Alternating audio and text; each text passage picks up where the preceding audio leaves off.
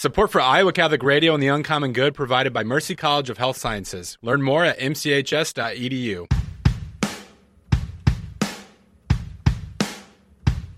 Welcome, folks, to the Uncommon Good with Bo Bonner and Dr. Bud Marr. Every week, diving deep into the truth of Catholic social teaching and restoring all things in Christ. The Uncommon Good is on the air. I'm Bo Bonner. And I'm Dr. Bud Marr. We're coming to you from these United States of America, here in the middle of the country, Iowa, where we both work in the middle of Des Moines, essentially, Bud, right off of 235. That is Mercy College of Health Sciences, where I am uh, the senior advisor for mission initiatives and uh, the director for the uh, Center for Human Flourishing. Sorry, Bud, what do you do uh, over yonder? So I'm the I forgot for a moment the dean of liberal arts and sciences. So I oversee if you want to if you want to study and learn about literature, science, math, we're there for you. All of those things. The And LAS of course, department. Uh, as always, we're underwritten by Mercy College of Health Sciences here at um, the Uncommon Good. So thank you for underwriting the show. mchs.edu. Uh, we just got done with fall break, bud. That's, I mean, it, it, it seems like the weather just cooperated right before fall break and actually felt like it. Um, but I think the students got a Friday off, and that means that we're on the downward slope towards the end of the semester. I keep ending it with the sort of uh, upturned question, but even if that is the case, you can go to mchs.edu at any time, see the multiple programs you can get involved in uh, the healthcare ministry, uh, the, the ministry of healing that the Sisters of Mercy brought over uh, from Ireland with them. Bud, nearly 125 years ago. mchs.edu, thank you for underwriting the show. The Uncommon Good here, Bud and I, happy to have you all with us. Yeah. So uh, speaking of liberal arts and sciences, you visited our department recently gave a little talk on the Sisters of Mercy, our mission, our heritage. It's always it's always great for me to hear and to be reminded of uh, our glorious past and the uh, responsibility I think it places on our shoulders as the inheritors of that mission. What I told everyone is that my go-to when having a meal uh, is Panera because it's different enough. Funny enough, but I do not like going to Panera myself. But I feel like it's a good feast, like family feast situation. And yet again, uh, it, it turned just correctly at the right time for us to all have soup. So if you can have soup and talk about uh, the mission of this college and how we inherited it um, from the Sisters of Mercy, uh, I think it's a good. I think it's a good afternoon.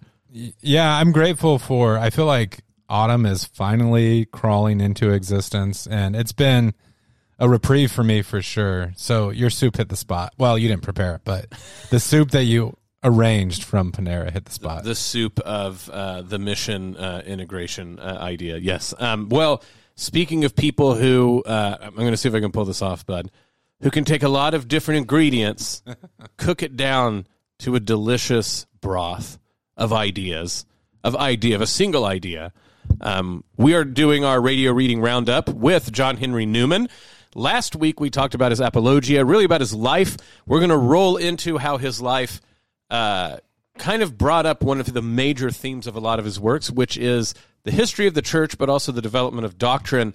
Um, and I actually think it's really important, but to talk about how grounded for him all of those are in questions of history, Yeah. um, and not just like a novel doctrine to do uh, for the fun of it. Um, but I do think that this is a sort of uh, a natural way, like we, we talked about last week. He's a convert. He's known for being a convert, but the idea is that this isn't an egghead who came up with some ideas and read his way into the faith. This really is this idea of a, a pastor on the ground struggling with the reality of the church, um, and that the occasions that brought up what he talks about, what he's famous for, is because he had to answer real questions on the ground being pressed to him. Yeah, I was kind of a bad Newmanist this year because I started getting text on October 9th about, um, hey, happy feast day. I was like, St. Ryan. Or I, th- I was thinking like Ignatius of Antioch, who's my patron saint. So I was wondering about these messages and like, oh, yeah, this is um, the memorial of St. John Henry Newman. And it's cool on that day if you hop on the social media, which often is, you know, like Its own thing. its own thing, mostly dead ends. Uh, you see a lot of cool Newman quotes that day. So I just started pulling Newman quotes, lots of great stuff. We can probably reference a few this um, on today's show. Absolutely. I saw you firing one up right ready to go when we get back from the break. This is the Uncommon Good Bo Bonner, Dr. Bud Marr. Stick around. We'll be back right after this.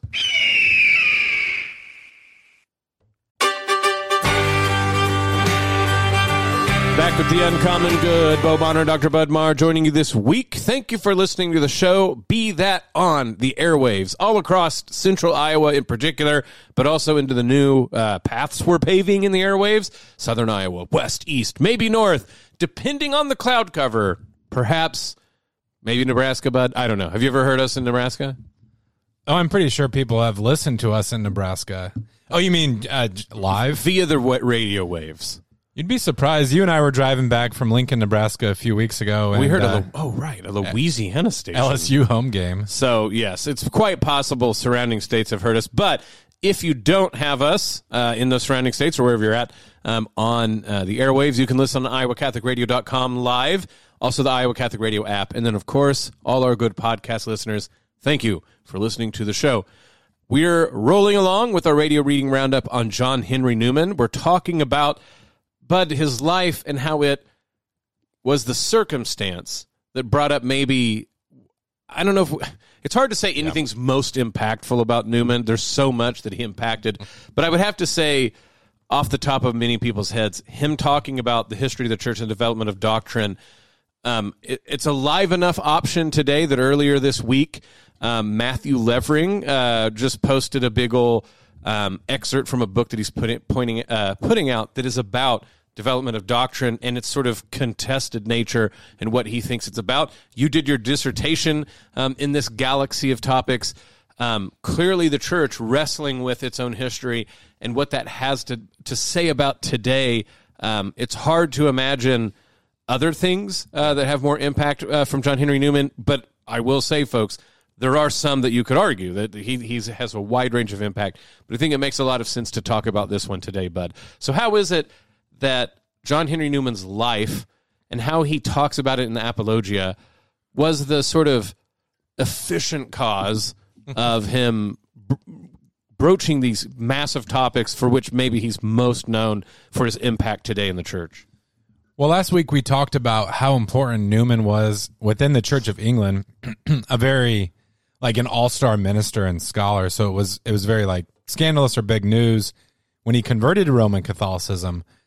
But we also mentioned at the end of last week's show that for Newman, he was always concerned about the real, that his faith, that his practice would not be in the realm of theory or ideas, like abstract ideas, but that it would be enfleshed or incarnate.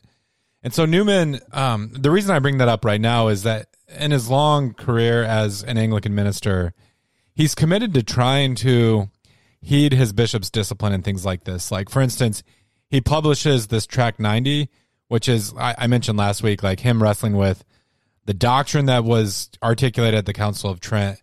And this is rejected. His like interpretation there is rejected resoundingly by by like the Anglican bishops. And so Newman kind of goes underground, as it were, or maybe he just he he kind of like willingly listens to the request for him like not to work at Oxford and to stop publishing, etc. Is when he goes to Littlemore, correct? Yep.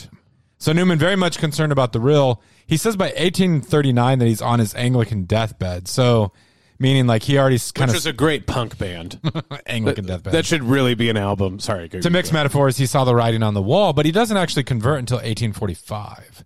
And what's fascinating is uh, during his last several months as an Anglican or like outside of the bounds of the Catholic Church, he actually, so to speak, like writes his way into Catholicism. So he's still wrestling with like what bothered him or what what troubled him about Catholicism is he saw parts of it that he thought were accretions or corruptions, and he he's concerned about antiquity and looking at Catholic doctrine and devotion today. He says like there seems to be things there that aren't in the earliest sources. But where Newman lands, I'm kind of giving away the end of the story now, is he writes his most famous essay, an essay on the development of Christian doctrine ultimately sort of unfinished because once he kind of um, unravels this this in his head, he's ready to be received in the Catholic Church. But the essay on the, the development of Christian doctrine in, in a nutshell is that he says there's the deposit of faith. So there's what the apostles received from Christ. It's a living idea that developed over time. And so he compares it sort of like an acorn growing into a grand tree. The tree is the living body of the acorn, but it's it's achieved like a fuller, more mature form. That's a very simplistic way of summarizing the development of doctrine. It's funny because there's a lot of ways that you there's a lot of ways that people have run with that metaphor and done a lot of things with it. Like you said, it's contested today. Yes, and uh, and I think that what people get the most wrong about it, if if you will, is on one hand, if you don't read it in that history like you just said it, that I mean, it's not. I don't think it's fair to say he like what we have as the document as exists today is literally him sort of like live converting to the faith. Um, but certainly, it shows what what concerns people had about doctrinal error or what uh, accretions or or mishaps, right? Like the messiness of the church. That what wasn't happening, and this is where I'm why my him and hawing. Newman wasn't like, oh, I became Catholic. Now I have to defend why I did it. So I think that that's one thing they miss here. When he's doing this, he's saying, even if you're not Catholic, you have this huge problem if you're a Christian at all, which is to say, what's going on? And like you, we talked about last episode, he didn't he didn't think the Protestant answer worked. And so the question starts to be how do you have this lively sense of the, the church's history and deal with the fact that like there's there's difficulties, there's disagreements and things like this. The one that I always like to point out, and I think that that you when you hear someone never mentioning that for Newman, a lot of this has to do with what's called Erastianism, which is to say state control of the church and where the church has got to where they are now, and the idea of the freedom of the church or the independence of the church is why you have to have something like talking about the development of doctrine because how do you navigate like all of the interference so to speak that the church has faced over the centuries? Um, when you act like you said like it's just this sort of theory that makes sense of uh, it, sort of looking back to cover up mistakes um, that it misses this point about how is it that in the middle of uh, the tossing sea that is the world and its history that we can make sense of what's preceded and what's gone along. And the reason I like the tree metaphor, Bud, is trees don't grow um, congruently. What's the right word? They're a lot less uniform than you think. If you look at a you know a tree from a far back or a, a field of trees, you can go like, oh yeah, they sort of have a similar shape. They kind of develop the same way. But all you have to do is see like how a branch, you know, um, like grows around a fence post or something like this. That you start to see the sort of knots and like warp and and and you know the the knuckles in a tree show that the church is living out what Christ says that the gates of hell won't prevail against it and that that's what you know John Henry Newman was deeply praying about and expressing when he wrote this document. Well, I think uh, one way that folks go astray as they read this again is they think it's like a formula that you can apply. And Newman comes right out and says, This is a hypothesis to account for a difficulty. And what he means by that is every Christian body that claims to be the bearer of divine revelation must account for changes over time or explain their continuity with the apostolic church. Where Newman first landed as an Anglican is he appealed to the Vincentian canon that we hold what is what was um, taught everywhere by everyone at all times. So, like if you look back to antiquity, any teaching that was universal, meaning it was believed like across the, the reaches of the church and taught by all the bishops across time, that's what's to be believed. Newman says like that sounds great in theory, but it's very difficult in application because you're like you're weighing sources like how many times does something have to be mentioned before it's like said to be believed by all, etc.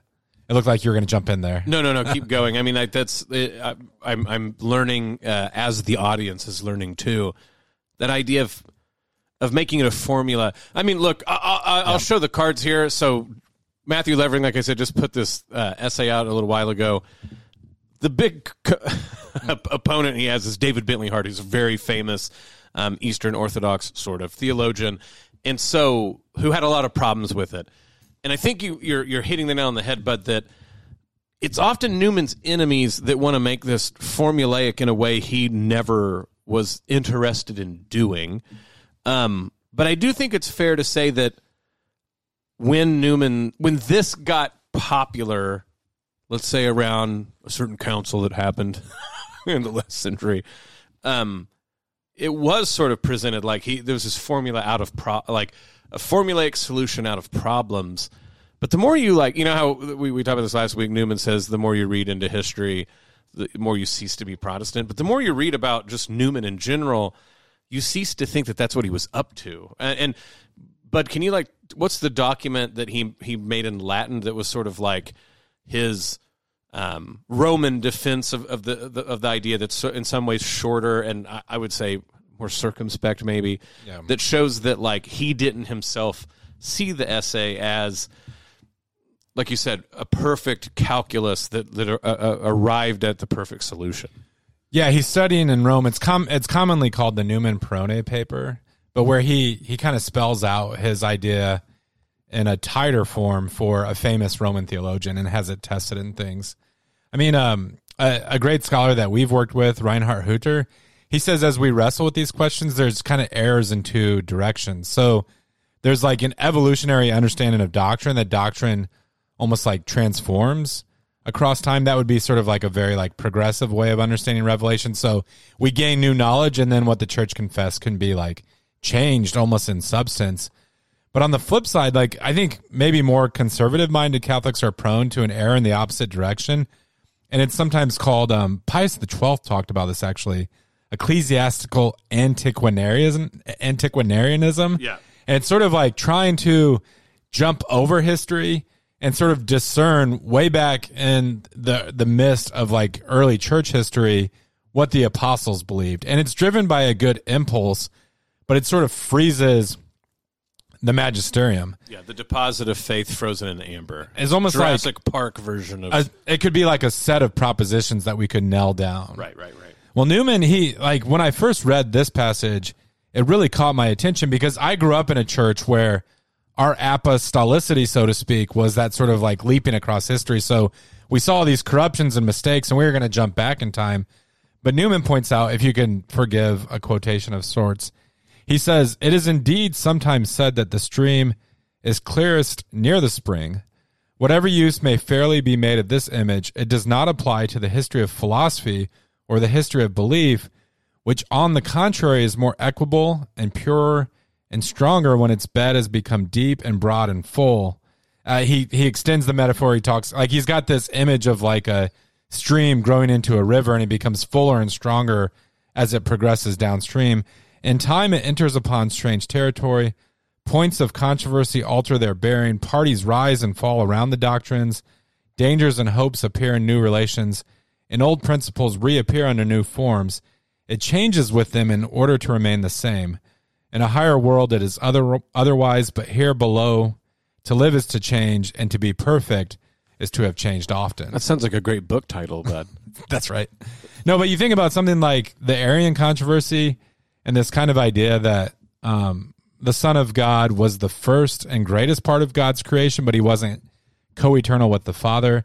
And as this controversy raged in the early church, the defenders of orthodoxy they tried to pin down the Arians and they would quote scripture at them. But the Arians were fond of scripture as well. You know, they would say, well, you know, Jesus himself said, no one is good except God alone. And finally, to to defend what the church had always believed, the church, so to speak, I mean, this is kind of an imperfect language, but like they they invented new language. They used uh, Greek philosophy and said the Son was homoousios, or consubstantial with the Father. There was something completely new about the art, that articulation, but in Newman's mind, he said this was uh, just um, it captured what the church had always taught about Christ. And when I think if you the, the, the next layer that makes sense of that even more that I think is brilliant with what Newman's pointing out is that I like how he said parties rise and fall with the doctrine. So at the time, like let's bring up Homoousian for instance, or just the Arianism debates. I, I just saw someone today make a dumb like point on a video where they're like, "Well, Jesus was something else, and then Constantine and his friends changed it." Blah blah blah. So look, Newman's talking about in history. There's just going to be all sorts of thorny and sticky human uh, messiness involved, right? Political ones like Constantine, um, philosophical ones where like people genuinely were like, "Are we now going to like throw in Greek philosophy to make sense of this?" What what what the development of doctrine presupposes, and like I love this idea that like the river eventually gets wide and deep, is the sort of human concerns of all that go away at some point. Yeah. They become detached from the very human um, trenches that we dug in order to have this debate. And so we might look, and this is where he's saying the development of doctrine is not this formula or this sort of rationale, this rationale that will explain like a, a math, um, you know, X formula. I keep saying formula. Sorry. Yeah. Um, but what he's saying is like, yeah, like if you get deep down into it, you have to have faith to believe that Constantine's meddling and the Greek philosophers using a word that they were not accustomed to is guided by divine providence. But the development of doctrine is saying is like once those buds burst forth, the flower, it's not that it's forgotten what's gone before it, but that it all starts to make sense the difficulty that it had to go through. You know, that's the plant metaphor. I like to think of it in terms of cheese, right? Cheese starts out as milk, it ends up in cheese. That middle part is stinky and gross and not quite anything. Um, but that has to happen. And in the middle of the stinky part of the cheese making process, you can go, What are we doing? But as time goes, but you have to believe in a continuity of development milk to stinky face to cheese to to really understand and and you do that process again This is my own opinion, not John Henry Newman's, but I've kind of made the point that I think his theory of development can only be applied backwards. And what I mean by that is like sometimes when we talk about development of doctrine, we think plug in A plus B and that will give us the right answer. But if you're living through the Arian controversy, you might have not really a great bishop. And at the time, it feels like the controversy could go one way or the other. Now, the deposit of faith, the truth about Jesus Christ is is static in a sense, like it's it's unchanging. But there are these serious arguments. I mean, that's that's tough to live through, and I think that's where Newman's phrase "it changes in order to remain the same" is key. Yeah. because you'll find writers today, and they'll say, "Well," and this is simplistic too. They'll say like the church used to used to teach this about religious freedom. Now today it teaches this. Ergo, things change, and then they push for some sort of like radical change. Newman's always seeking the line of continuity. He's like, our goal is not change. Change almost happens like naturally or organically. Yeah. We're trying to find the golden thread that runs through it all. So that's where for myself, I mean, if you were to go to like an academic conference about these matters, like people could seriously debate it. But I think Newman's idea of the development of doctrine is fundamentally conservative, not like in the political sense of the term, but that he's trying to say, how do we preserve the apostolic faith? And for me, Bo, the quote, like the the kicker for all of this is um it's from a lesser known writing of, of his, but he's talking about the Immaculate Conception. And he points out like the church's articulation of that in the 19th century again sounds different than maybe what you would have read in the fifth or sixth century. And so he's sort of wrestling with this idea and he's saying like people have pressed him. Like would the church fathers really believe what the church now teaches about the Immaculate Conception? And Newman says, if consulted on the matter, St. Paul could not have understood what is meant by the phrase the Immaculate Conception. But if he had been asked whether or not Our Lady had the grace of the Spirit, anticipating all sin whatsoever, including Adam's imputed sin, he would have answered in the affirmative. So there's these new concepts that, you know, of course, wouldn't have made sense to St. Paul. They're in a different language, for one thing. But if you conceptually broke it down, he's saying what the church affirms today in its dogma, the the fathers and the apostles themselves would have affirmed as well. I mean, in some ways, it's a very basic idea that you know there's um, to use like sort of logic language. There's terms, and then there's the words for terms, and terms stay the same. We just might use different words to say them. So, for instance, um, what is uh, I'm trying to think of an easy one. The word "nice," for instance, has come to be a compliment, but it used to mean someone who was like it, it meant more like brand new, it, like sort of like a, a, a an idiot who's not knows the world, and so you would talk about someone being nice, and uh, it was it wasn't great to be called that. And so those two concepts have always existed. There's things that like aren't are are are, are new to the world, and they're not. They've, they've this is their first rodeo, and they're not ready to go. But there's also um, people who are you know good, and it, and it's pleasant to be around them, and things like this. And the word nice has shifted. It's gone from one thing to the other. And there's a development, right? That if you look backwards, you can see how the shift happened, but the terms didn't change. There was always these two groups of people but we've used a different word to describe them. Something similar like this is what I think you're like Newman is saying and how you put that. Well, we, are at a break, so we're going to take a, a, quick stop here. This is the Uncommon Good Bo Bonner, Dr. Bud Marr. Stick around. We'll be back right after this.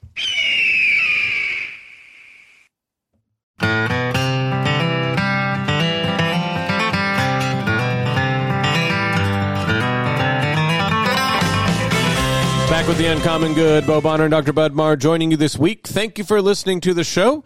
We are doing the radio reading roundup about John Henry Newman, talking about how his life led him to be one of the most well known people talking about how the history of the church and the development of doctrine operates through time.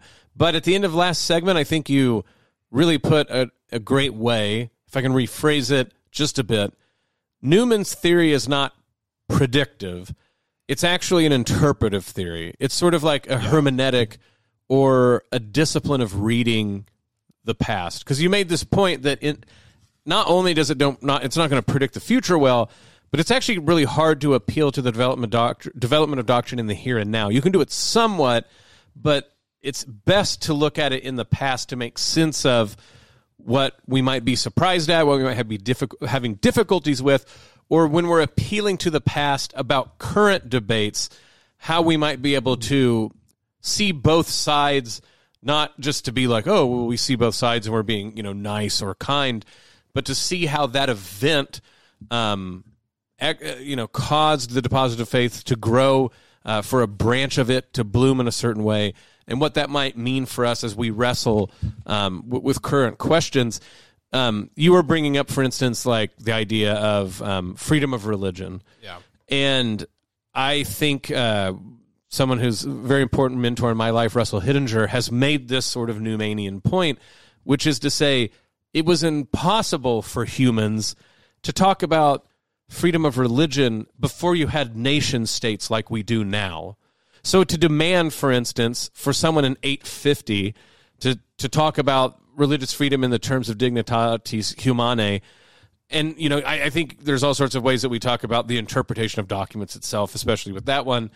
But his point is to say it's not saying that we've evolved or that the doctrine's changed. It's that there were no such things as democracies, m- much less like uh, totalizing nation states in 850.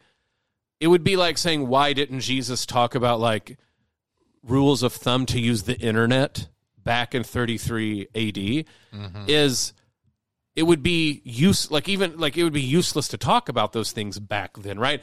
And I think that that's one thing about this is it's sort of a, a it, it's a ecclesial humility that I think people misread because I, a lot of times people go like, "Oh, well, Newman's just trying to be triumphalist, for instance, right? And like show a way that you can read about the church always, you know, getting the W's and victories." But it's actually quite a humble thing, which is to say, the church has enough to talk about on its plate now that there's no way in its pastoral mission in the world that it's going to completely predict every problem that shows up in the future. You know, this is our Lord saying, there's enough evil for today. We don't have to worry about tomorrow's evil. And so there's a way in which Newman's doctrine of development is about how we got to the evils that we're dealing with today and that that's enough. We don't need to act like the deposit of faith answers all questions for for all time, two thousand years ago. Well, I think I, I, like your idea of of it being like an interpretive theory or hermeneutic, and part of the way I think you see this, Bo, is in the differences between the editions of the essay that Newman published. So Newman was famous; he loved like revising his work and trying to get it really correct. So the essay on development is finished in 1845 but Newman releases a new edition in the 1870s. In the first edition, Newman talked about the seven tests of authentic development. I think as he saw people read his work and they're like, oh, yeah, we can just apply these tests and say, like, this was the right direction, this wasn't. he changed it, the language specifically to seven notes of authentic development. So he was saying, as we look at um, doctrines that are taught, what are the notes or characteristics of an authentic development? You know, it's things like continuity and principles, anticipation of the future, conservative action upon the past, chronic vigor. He's saying like authentic developments, as we trace those out across church history, we see that they have these sorts of characteristics, a kind of vigor, like true doctrine has a way of persisting, whereas false ideas fall to the wayside. So again, not a formula. There's not like strict test, but hopefully a useful hum- hermeneutic. I like the point also that you make about um, religious freedom and how you talked about that. You and I, of course, at Mercy College, we teach a course on bioethics, and and really, like the church couldn't speak to in vitro fertilization in the Middle Ages. Why didn't Jesus talk about chimeras? You're like uh, CRISPR genes? Yeah, yeah, exactly. Today, uh, even recently, our good friend Charlie Camosy, he published an article about a recent development, crazy enough, where scientists have created an embryo without the use of sperm or an egg. And so you think about the kind of like troubling ethical questions that that that sort of thing brings up. But what all of all of that reminds us is no Christian can avoid these questions. Right, right, right. Like they come up. How is the church going to speak to things happening today? And as Catholics, we have to be careful because you do find um, a sort of tendency sometimes to like think about it this way, like uh, the apostles were not praying the rosary. Right. the rosary is a later, a later devotion. Uh, when they talked about the real presence, they didn't use the language of transubstantiation. Now, I believe all of us should pray the rosary. And transubstantiation, of course, is for me, and according to the teaching of the church, probably the best articulation about what we believe regarding the Eucharist. But as Catholics, you know, we do have to give an account as to how that's the case. We can't just um, shove our head in the sand there. And I think that what I like the best about this when it's taken in the spirit that Newman wrote it, he constantly says you have to have faith for this to work. So it's not a matter of again like a computational theory of like how history and, and it's it's the best one. It's much more like you know Peter in his letters saying you have to defend the joy that's in you. And so if you have this faith, and so then people ask, but this is how history happened and it went X, Y, and Z, then this is how you defend the faith that's in you. You go, I know that there's a deposit of faith, and I know that it's heading towards the eschatological reality of the church at the end of time. Here in the middle, this is our best way to say, this is what it means for the gates of hell not to prevail against the church. And this is what it means for us to say why it is that our Lord has tarried as much as he has. He's allowed history to happen. And that doesn't mean that, like you said, deposit the, the, the faith needed to improve. It that it it's it needs to go out and, and spread to all nations. And that nation's bud is not just geographic, it's through time. Mm-hmm. And so there will be just like if you when the first apostles went to you know Spain, and at Spain it wasn't Spanish yet, so whatever the the barbarian tribes were speaking at that time, they had to translate the gospel into that language. So why wouldn't you have to translate it into the language of 1528 or 1828 or 2028? Like that's just what has to happen. And so it's not that we change doctrines, that we learn to talk about what the doctrines have always said in new circumstances that because we are beings living through time, we couldn't have it couldn't have been understood to write them down. That's why like Nostradamus and all of these things when people are like they predicted the future. And it's always like because they said something like the fourth grasshopper will be on the eighth hill and you're like, yeah, that meant uh, Tesla self-driving cars, and you're like, well, because they couldn't write the words Tesla would have a, a, a self-driving car. All of that would have been nonsense, bud. And if you were an editor who saw it, you're like, oh, well, the monk was drunk who wrote this, and you'd throw it out because it made no sense. So that's why our Lord wasn't like, oh, by the way, there's going to be internet.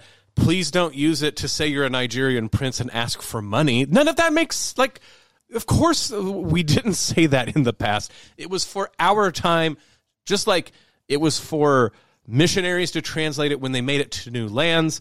It is for us to translate it as we arrive at the borders of new time. When we talked about our own conversions, we were saying, like, we've heard sometimes from friends and relatives, like, well, you were looking for the perfect church, like the perfect sort of place where you could, so to speak, like switch off your mind or whatnot. um, uh, like Roman Catholicism doesn't avoid the messiness or the complications or the difficulties. It doubles or triples them. That's right. but Newman makes the point that 10,000 difficulties does not add, to, add up to a single doubt. So you can face dif- difficulties and wrestle with challenges and still have faith. And for him, you see this in his own life. So he writes this essay on the development of doctrine. And you might think that Newman's proffering it as sort of like a rubber stamp for whatever the church decides. But really, his Catholic life, in a lot of ways, is him struggling with what he's seeing within the church. So um, the years go on, and it, we get to 1869 and 1870, where the church holds the First Vatican Council. And the First Vatican Council said a few different things. It's most known for its teaching about papal primacy and papal infall- infallibility. And so uh, that council affirms that there are occasions when the Pope, speaking specifically in virtue of his office, teaches something that is binding upon the entire church. And and and the First Vatican Council says when the Pope does so, like our uh, God will preserve him from error. So Newman was invited to the council. He doesn't go.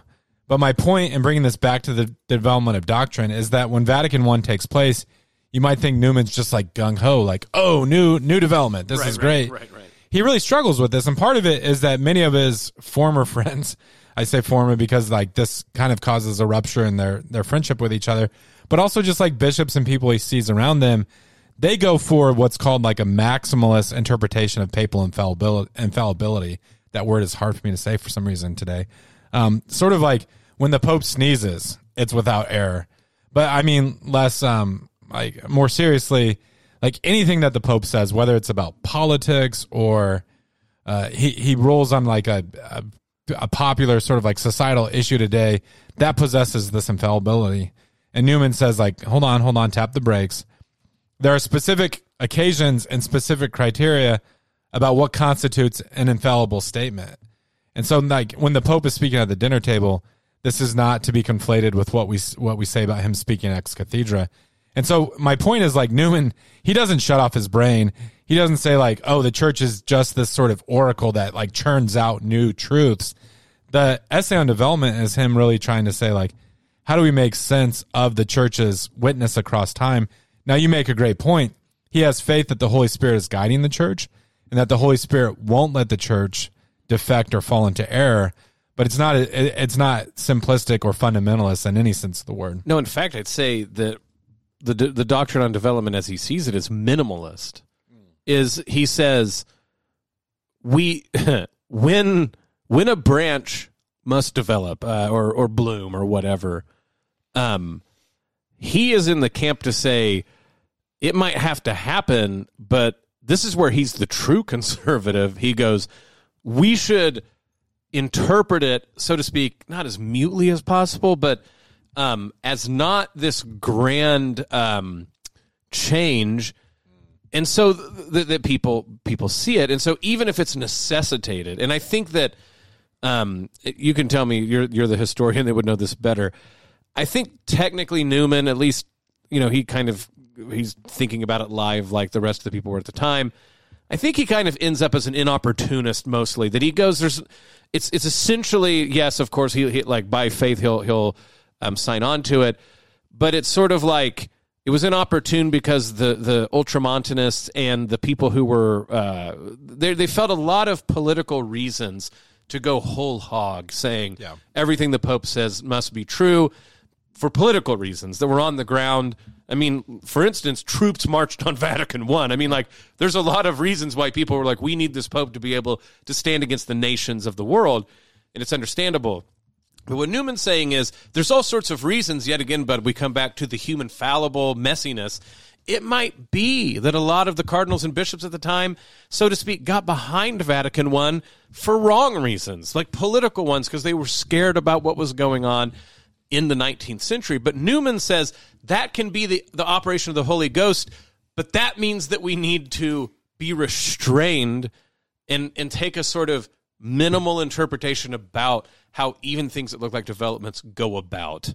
Yeah. And what's funny is I think all sorts of people who decide they have Newman behind them, conservative and liberal, progressive and traditional, or even people who think they've got Newman pegged and they go beyond him, they really miss this point and it would do them a lot of good. For instance, like I said in this article that Matthew Levering's debating with uh, David Bentley Hart from our good friends Church Life Journal. Thank you, Artur Rosman, for his uh, role in getting that published. You know, there's a sort of way in which, Bud, because there's this messiness of human life, you throw up your hands completely and just go, well, at the eschaton, it will all make sense. And who knows, maybe this position the church said in this year will be totally reversed.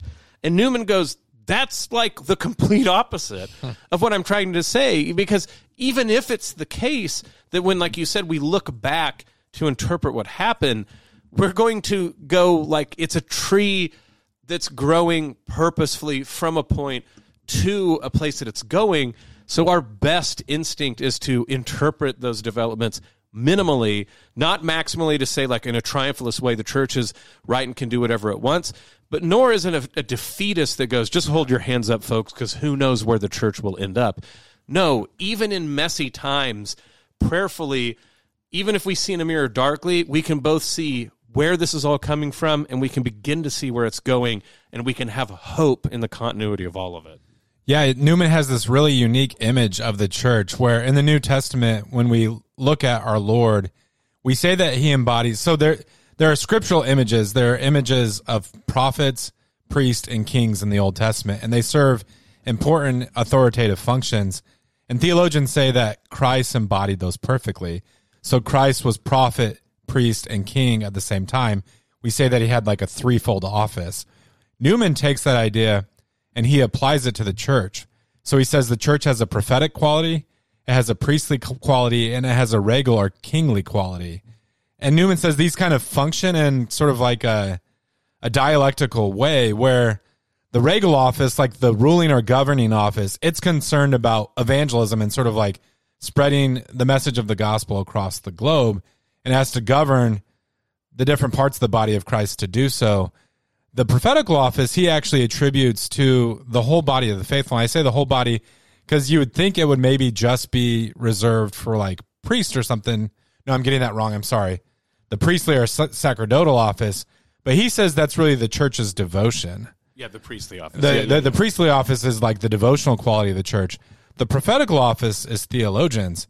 And he says theologians have to kind of restrain the kingly office, like where the kingly office maybe seeks to extend its rule sort of in a tyrannical manner, it has to always be pulling the church back to revelation or to or to the gospel.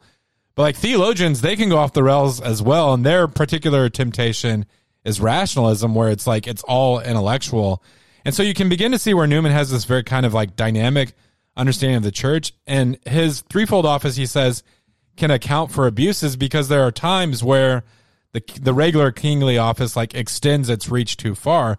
There are times where it had like that part of the church has to pull back theologians. And so you get this very kind of like lively dynamic as he looks at the church. Well, it's interesting, right? Because I'm sure some people be like, well, this is just checks and balances. But I actually have a better one than that. I don't think he's taking this from polity. Um, so on one hand, right, so to think about this circle, as you said, the regal office checks the theologians – um, well, let me back up. I would say that the normal act, you know, is the prophetic office checks the regal office.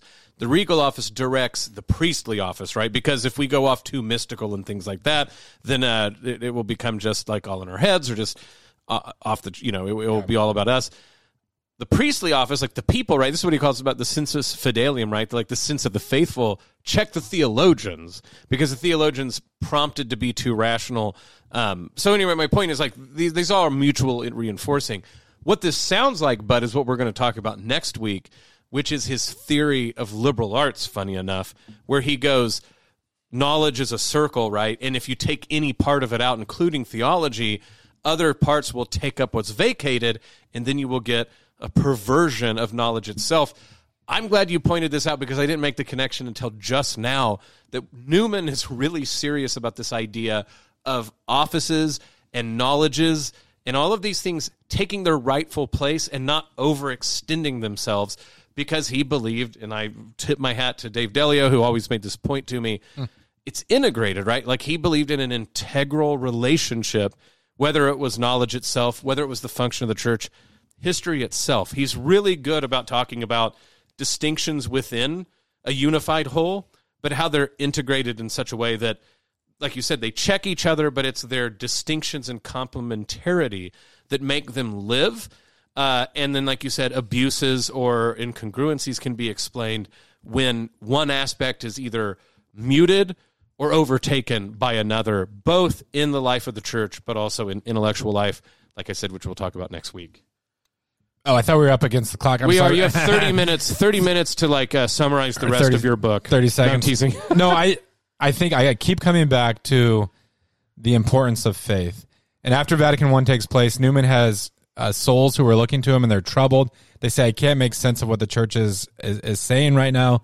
And Newman says, let's have a little faith. Like uh, uh, God will bring up, uh, like he says, like Pius is not the last pope. God will raise up uh, a future pope or a future council, not to contradict what Vatican I says, but to trim the boat. And so he has faith, like the bark of Peter is still under the guidance of the Holy Spirit. And so for us today, as we wrestle with things that we see around us, we have to have that faith knowing that like, even if like the answer that we would want in our lifetimes isn't provided, that God will preserve the church from error and that like that light will shine throughout all of time. Absolutely. This is the Uncommon Good. Bo Bonner, Dr. Bud Marr. Stick around. We'll be back right after this.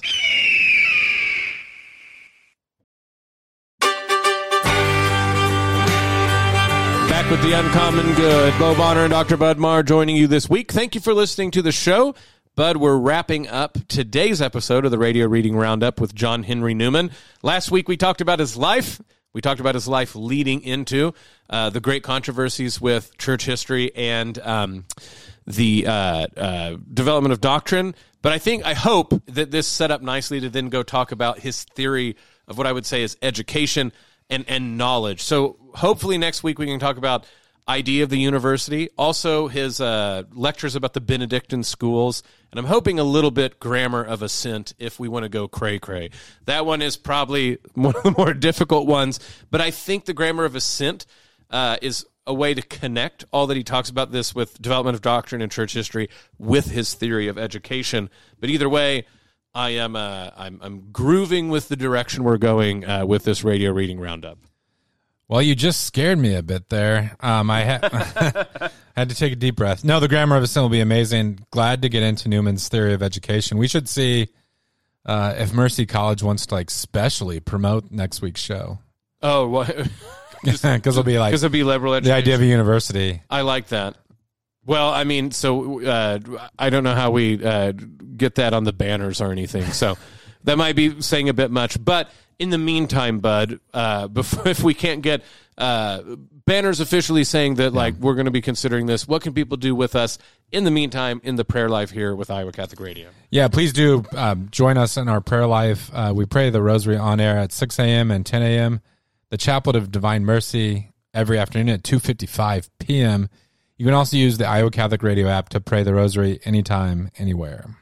And then, if you folks are interested in the goings about uh, in Iowa Catholic Radio land, um, Central Iowa, uh, the places that we're expanding, you can always go to iowacatholicradio.com and hit events.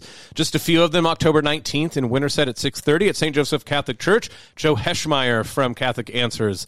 November, uh, we have, well, some of the people are going on that 15th anniversary footprints. Uh, well, they were going to the Holy Land. Interesting. Uh, we'll talk about that one later. we'll see if that happens. November 11th, West Des Moines, St. Francis of Assisi, uh, Johnnette Williams, Women of Grace discusses spiritual warfare. So that's a ladies' event. Um, and then, of course, December 8th, the big one at 6 p.m., downtown Des Moines Embassy Suites. Uh, that all starts uh, 6 o'clock, the dinner at 7, and hear from Dr. David Anders. But of course, uh, this is a ministry that's more than just the people here on air behind the desks or uh, running around uh, raising money and funds. Uh, it is your ministry as well. I know that we, I've seen with Iowa Catholic Radio um, emails, we still have a ways to go to get our end of the year funds raised. So if you have it on your heart prayerfully to give, please do so. IowaCatholicRadio.com, 515-223-1150. You can, of course, text 515-223-1150 as well. Bud, great show. Looking forward to next week. Yeah, thanks for humoring me and letting us, letting us talk so much about John Henry Newman. It is easy to do uh, because, like I've told people uh, myself, Um, he won't leave me alone, so we may as well talk about him on radio, on the airways. This is the uncommon good. May Jesus Christ, the Prince of Peace, reign in our hearts, our families, city, state, nation, solar system, galaxy, the whole kit and caboodle. This is the uncommon good, and we'll be back next week. The Uncommon Good with Bo Bonner and Dr. Bud Marr is heard every week on wonderful Catholic stations like this one and anytime on podcast. Just search for The Uncommon Good. Support for Iowa Catholic Radio and the Uncommon Good provided by Mercy College of Health Sciences. Learn more at mchs.edu.